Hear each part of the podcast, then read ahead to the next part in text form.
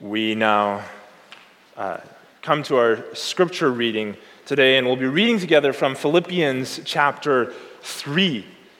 We'll be reading uh, once more from Philippians chapter 3. We touched down on this last week, and we'll be continuing in this today.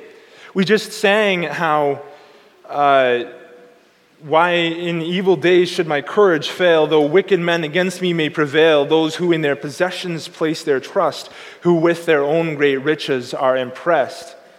And we saw last week already how there were those in the Philippian church who placed their trust in the riches of the wealth of their own heritage, in the riches of the wealth of their own righteousness, and in the riches of the wealth of their own zeal. But as it says in the psalmist, uh, in the psalm here, none for his brother's life can pay the price, nor give to God a ransom to suffice. From death's decay, man's wealth can save him never, and it will not let him live on forever.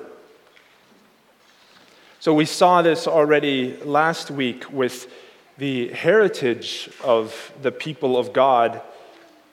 And now we will continue on in this with looking at the righteousness and zeal. We'll read together from Philippians chapter 3, and you can find that on page 1350. Finally, my brethren, rejoice in the Lord. For me to write the same things to you is not tedious, but for you it is safe. Beware of dogs, beware of evil workers, beware of the mutilation. For we are the circumcision who worship God in the Spirit, rejoice in Jesus Christ, and have no confidence in the flesh, though I also might have confidence in the flesh. If anyone else thinks he may have confidence in the flesh, I more so, circumcised on the eighth day, of the stock of Israel, of the tribe of Benjamin, a Hebrew of the Hebrews. Concerning the law, a Pharisee, concerning zeal, persecuting the church, concerning righteousness which is in the law, blameless. But what things were gain to me, these I have counted as loss for the sake of Christ. Yes, indeed, I also count all things loss for the excellence of the knowledge of Christ Jesus my Lord for whom I have suffered the loss of all things, and count them as rubbish, that I may gain Christ and be found in him, not having my own righteousness, which is from the law, but that which is through faith in Christ, the righteousness which is from God by faith, that I may know him and the power of his resurrection and the fellowship of his sufferings, being conformed to his death if by any means I may attain to the resurrection from the dead. Not that I have already attained or am already perfected, but I press on, that I may lay hold of that for which Christ Jesus has also laid hold of me. Brethren, I do not count myself to have apprehended, but one thing I do forgetting those things which are behind and reaching forward to those things which are ahead, I press toward the goal for the prize of the upward call of God in Christ Jesus. Therefore, let us, as many as are mature, have this mind. And if in anything you think otherwise, God will reveal even this to you. Nevertheless, to the degree that we have already attained, let us walk by the same rule. Let us be of the same mind. And again, we'll be looking at this passage in light of those verses, thir- verses 13 and 14. Brethren, I do not count myself to have apprehended, but one thing I do, forgetting those things which are behind and reaching forward to those which are ahead, I press toward the goal for the prize of the upward call of God in Christ Jesus. So far.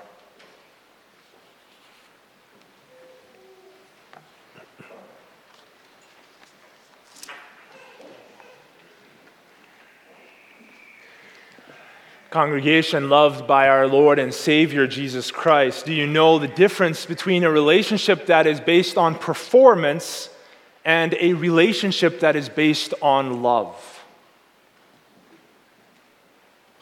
When we look at our passage today, it's these two things that are kept in mind. forgetting what is behind and reaching forward to what is ahead. We are leaving behind one of those and we are straining towards another. On the outside, these two can look very similar. People can seem devoted to each other. You can see people going the extra mile, and you can even see a lot of effort going into it. Yet on the inside, it's very different. In a relationship based on performance, you'll always be wondering Have I measured up? Do I measure up? What more can I do to earn this person's love? In a relationship based on love, you'll always be wondering what can I do to better serve, better sacrifice for, better respect and honor, better encourage and build up this person that I love? In a relationship based on performance, you'll find that eventually the joy is sucked dry. In a relationship built on love, as we read in verse 1 of our chapter, it leads to greater joy. It's this movement that I want to keep in mind as we look at our text today. When we talk about a relationship with Jesus Christ, we need to be clear. Our own righteousness, our own performance is not what makes us righteous before God. It is not what earns His love. Our acceptance before Him is based not on what we do.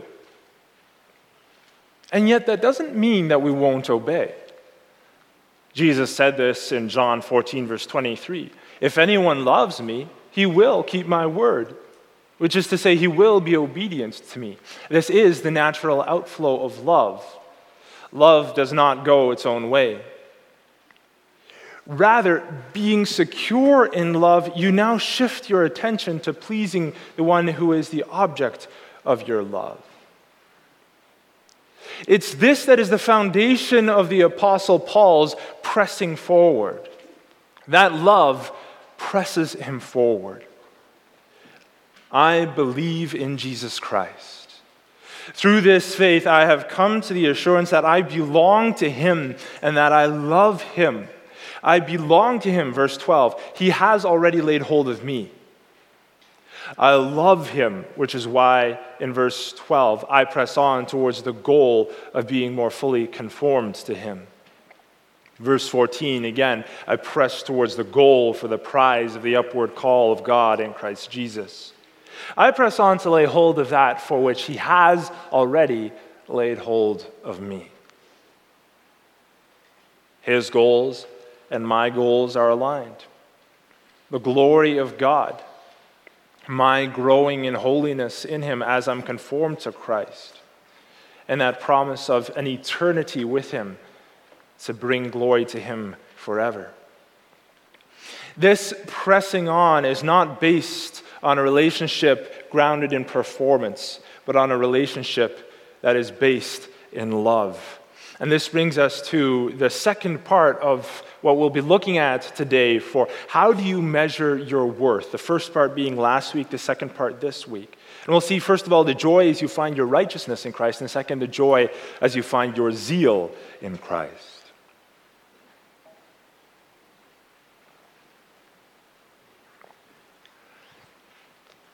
So, when the Apostle Paul talks about laying things aside, it's important to see the next thing that Paul lays aside.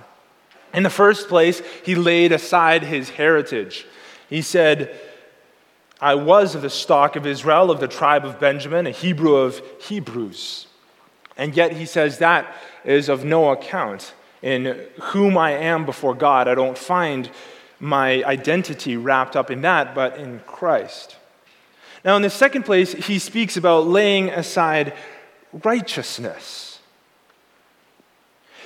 When we focus on righteousness today, though, we need to recognize that uh, what exactly he is laying aside.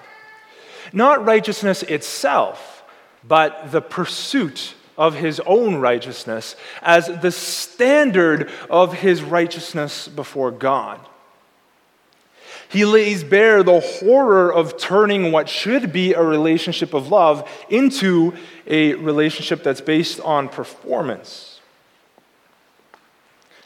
There is no joy in life if you find your righteousness in your own performance. And the Apostle Paul points that out here in our letter in, the verses, in verses 5b and 6b. He lays aside having that confidence in his own righteousness before the throne of God. That confidence in verses 5b that he is concerning the law a Pharisee and concerning the righteousness which is in the law blameless. He sees that as barriers to the joy that is in the Lord that he speaks of in verse 1. Here he is talking about the Pharisaical standards of righteousness. His peers considered him to be righteous, not having broken a single law from what they could see. And that's remarkable if you actually think about it. From an outsider's point of view, from their perspective, that one of them could walk up to, them, to him and say, From my point of view, you haven't broken a single outward law. But this was not the grounds on which he could be righteous. Let me take a moment to describe what this Pharisaical righteousness looked like. One commentator says, as an example, they emphasize fastidious tithing, painstaking ritual purity, and strict observance of the Sabbath, just as a few examples. Now, these things don't sound particularly bad, you might think, especially tithing. If he's so careful about it, isn't that a good thing? But how does Jesus describe it? Woe to you, Pharisees, for you tithe mint and rue and all manner of herbs, and you pass by the justice and love of God. In the Pharisaical tradition, they, they emphasized so strongly the outward observance that they lost grace with the people that they confronted who did anything less than they. They would tithe the spices in their spice cupboard, but their hearts for their brothers and sisters were missing, and they passed by the justice and love of God because of this. They were holding up what they did, counting on their attention to detail, their attention to the minute details of the law to get them right before God. But Jesus points out that this was lacking. This is performance based. In fact, Jesus goes on to point out later through his ministry that everybody is lacking, which is exactly why he needed to come. The Apostle Paul later summarizes this in Romans 3, verses 23 and 24. All have sinned and fall short of the glory of God and need to be justified by his grace through the redemption that is in Christ Jesus. What Jesus shows in this is that even if you think you are righteous and that you've crossed all your T's, dotted all your I's, paid minute attention to the details of the law, there will always be ways in which you fall short of God's perfection.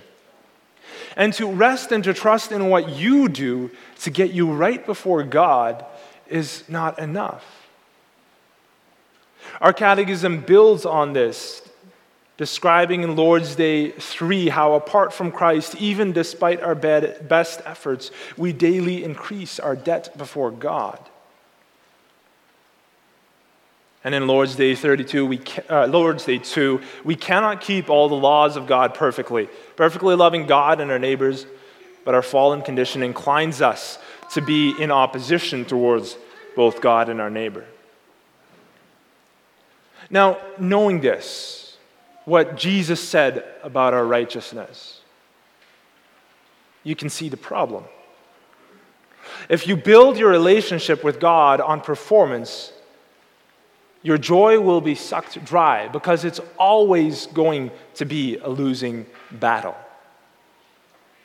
Outwardly, we can look clean. Outwardly, we can even have someone like a Pharisee come up to us and say, From my perspective, concerning the righteousness that comes from the law, you're blameless.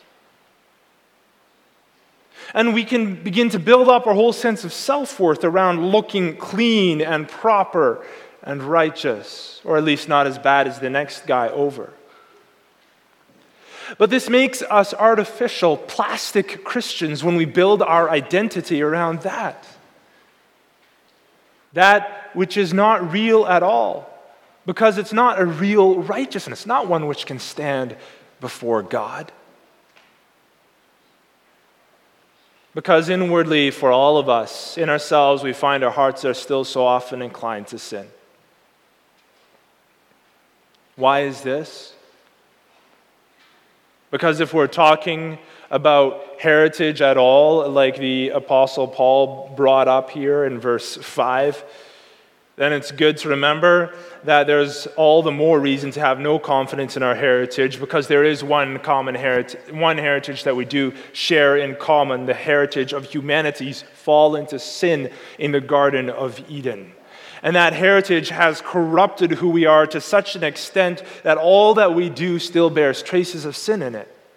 There is no reason for confidence in a righteousness that Isaiah the prophet describes as being, at best, apart from Christ, filthy rags, tainted with sin, shot through with sin in comparison with the pure and holy righteousness that God Himself requires of His people. But here's the beautiful thing God doesn't just require this righteousness of his people. Our Belgic confession describes the new mindset that we need in this way in Article 16. We believe that when he saw that man had plunged himself into physical and spiritual death and made himself completely miserable, our gracious God in his marvelous wisdom and goodness, set out to seek man when he trembling fled before him. He comforted him with the promise that he would give him a son, born of woman, to crush the head of the serpent and to make man blessed. Where Adam and Eve fell in the Garden of Eden, God set out to seek man as he trembling fled from him. Where Adam and Eve fell in the Garden of Eden, Jesus later stood firm in the Garden of Gethsemane. Where our old past once defined us and gave us a broken future of sin shot through and through. In the Garden of Gethsemane and on the cross, Jesus became our righteousness. The one who redeemed us in the past from our past and who gives us a glorious future. And God looks at us through his righteousness, a righteousness that's given to us on the basis of that love. This is why we need to look at what God gives us on the basis of a relationship that is built on love, not one that's built on performance.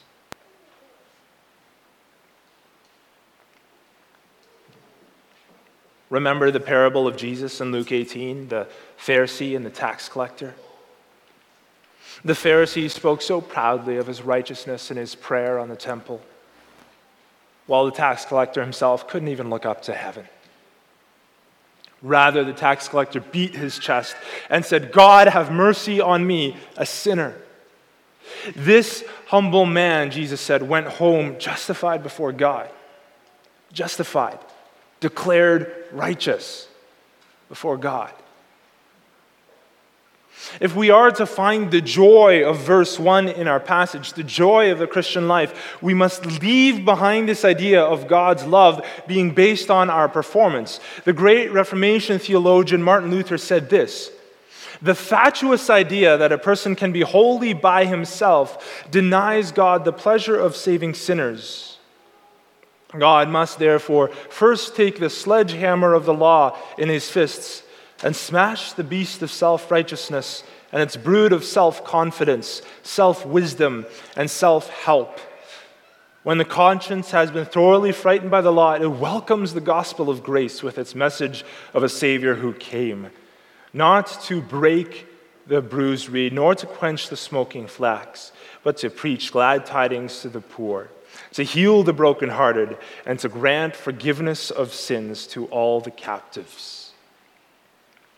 We need to lay aside that righteousness that is looking to our own performance by realizing how ineffective it is, by allowing the law to break it down, and then by seeking that righteousness in Christ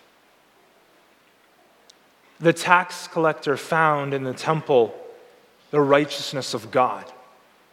It broke him down in fear and trembling, leading him to beat his chest and to weep in repentance at his miserable state. And then it lifted him up to the heights of joy again as it moved from being his perfect standard that he held over the tax collector to being the gift that he gives to his repentant people.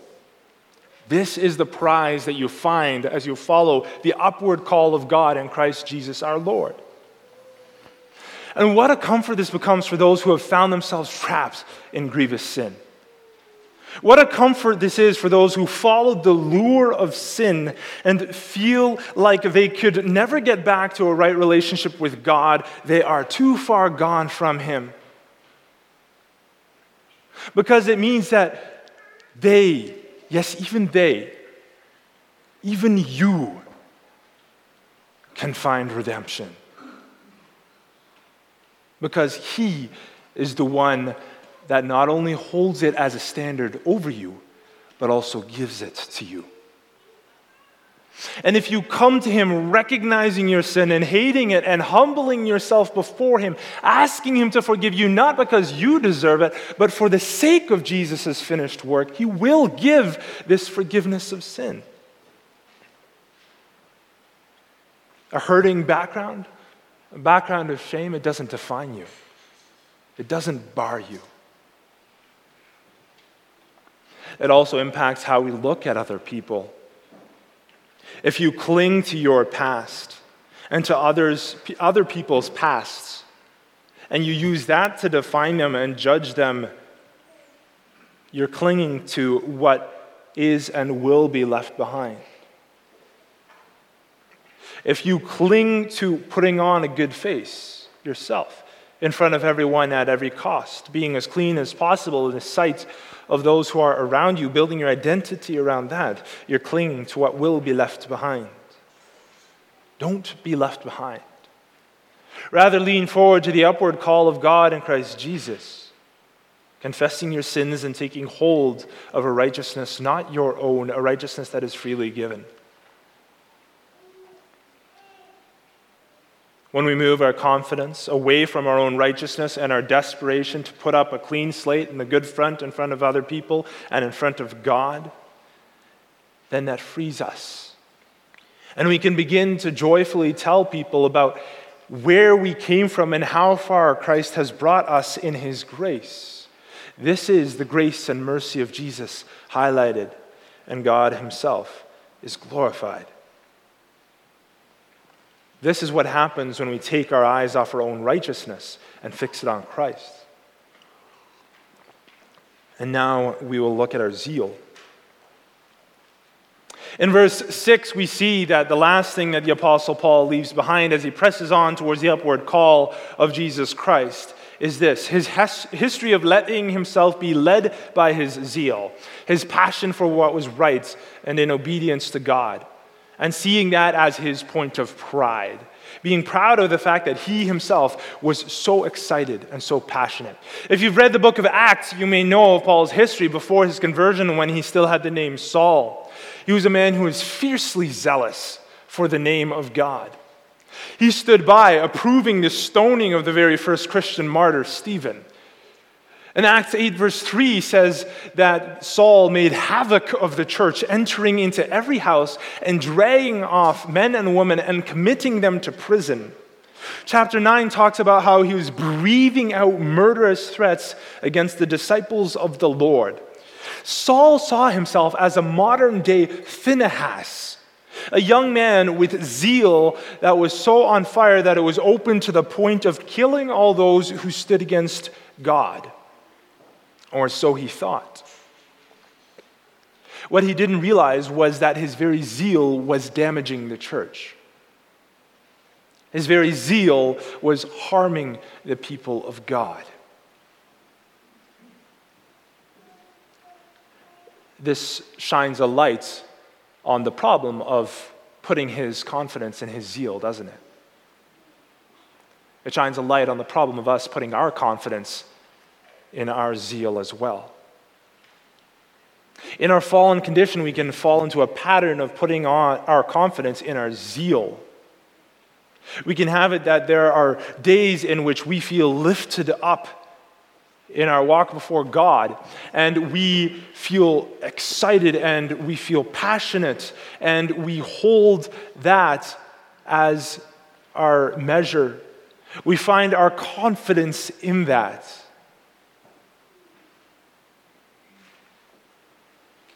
There can be days when we are excited about our devotional life, when we feel very close to God. There can be days when we feel like our standards are high and we are excited to be obedient to God according to our own high standards. But our emotions can carry us up and down, can't they? Our own passion can go up and down. Our passion can be misplaced. Our zeal can be imperfect. There are so many ways in which it can fall short. Our forum for the Lord's Supper highlights it with these words We are also aware of our many sins and shortcomings. We do not have perfect faith and we do not serve God with such zeal as He requires. Daily, we have to contend with the weakness of our faith and the evil desires of our flesh. This shows us the foolishness of putting our trust and our confidence in our own zeal, as if based on how excited we are about things and how much we are willing to do in service of them is what is going to carry us on towards salvation. So, what do we do? In verses 7 to 11, the Apostle Paul shows us what we need to hold before us. Not our own zeal, not the own lengths that we will be willing to go for God. But in verses 7 to 11, it holds before us Jesus Christ's zeal and the lengths that he was willing to go for us.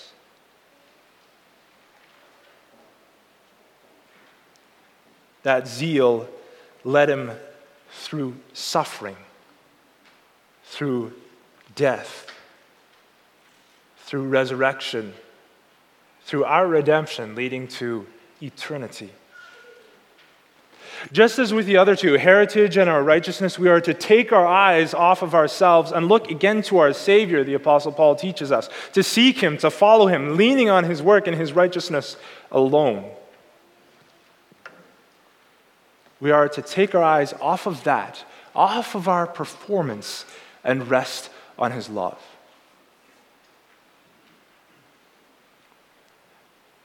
Now, that's great, you might think, but I still have a hard time with that. I still put my own performance on the pedestal time and time again. Can we do all this perfectly? Are we there yet? Again, not on this side of eternity, not even the Apostle Paul.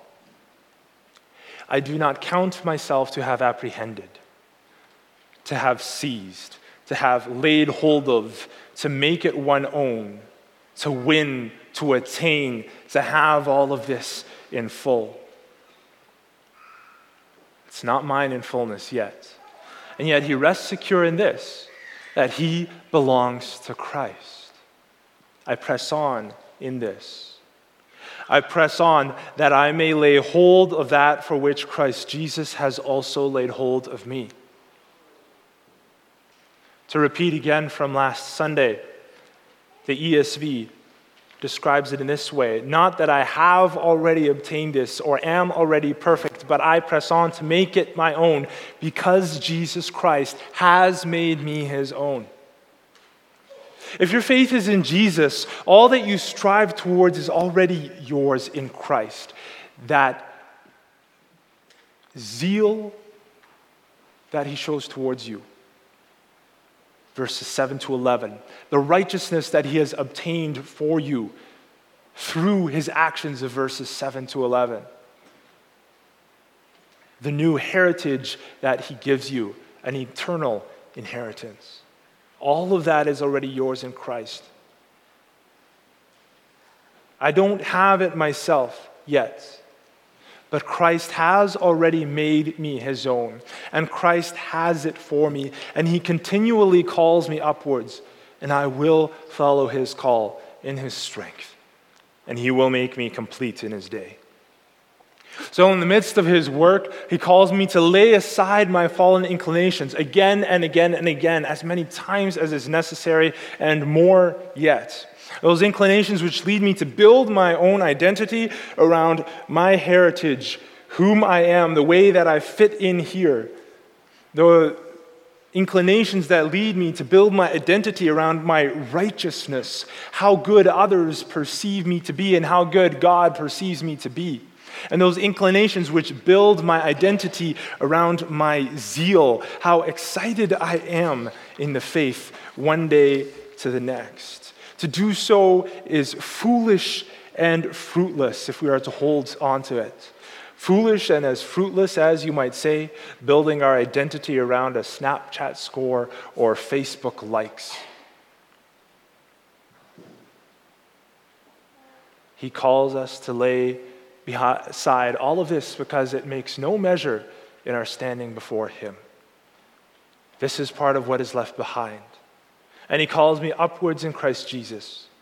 He calls me to press on towards the goal of sanctification and holiness in Him as those who already belong to Him.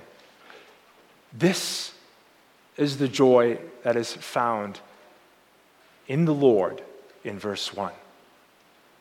This is the joy that's found as we leave all of that behind. As we move from a relationship based on performance to a relationship based in His love. So let us confess in Christ, I have a new heritage. Not in the Garden of Eden, but redemption in the Garden of Gethsemane and on the cross. In Christ, I have a new righteousness, not one of filthy rags, but the pure white robes of the righteousness of Jesus Christ, the righteousness of a divine and eternal standard. In Christ, I have a new zeal, not my own, not one which goes up and down with my emotions, not one which leads to the persecution and harm of my fellow Christ followers but I have Christ's zeal for me, a zeal that will never fail. So, loved ones, let your security in His love motivate you to press on in love, to take hold of that for which Christ took hold of us. Yes, there are ways and there will be ways in which we fall short, it's true. But we rest in God who provides protection he has brought us by His grace and brings us increasing joy as He takes our eyes off of ourselves and fixes them on Him. Because of that, press on. Amen.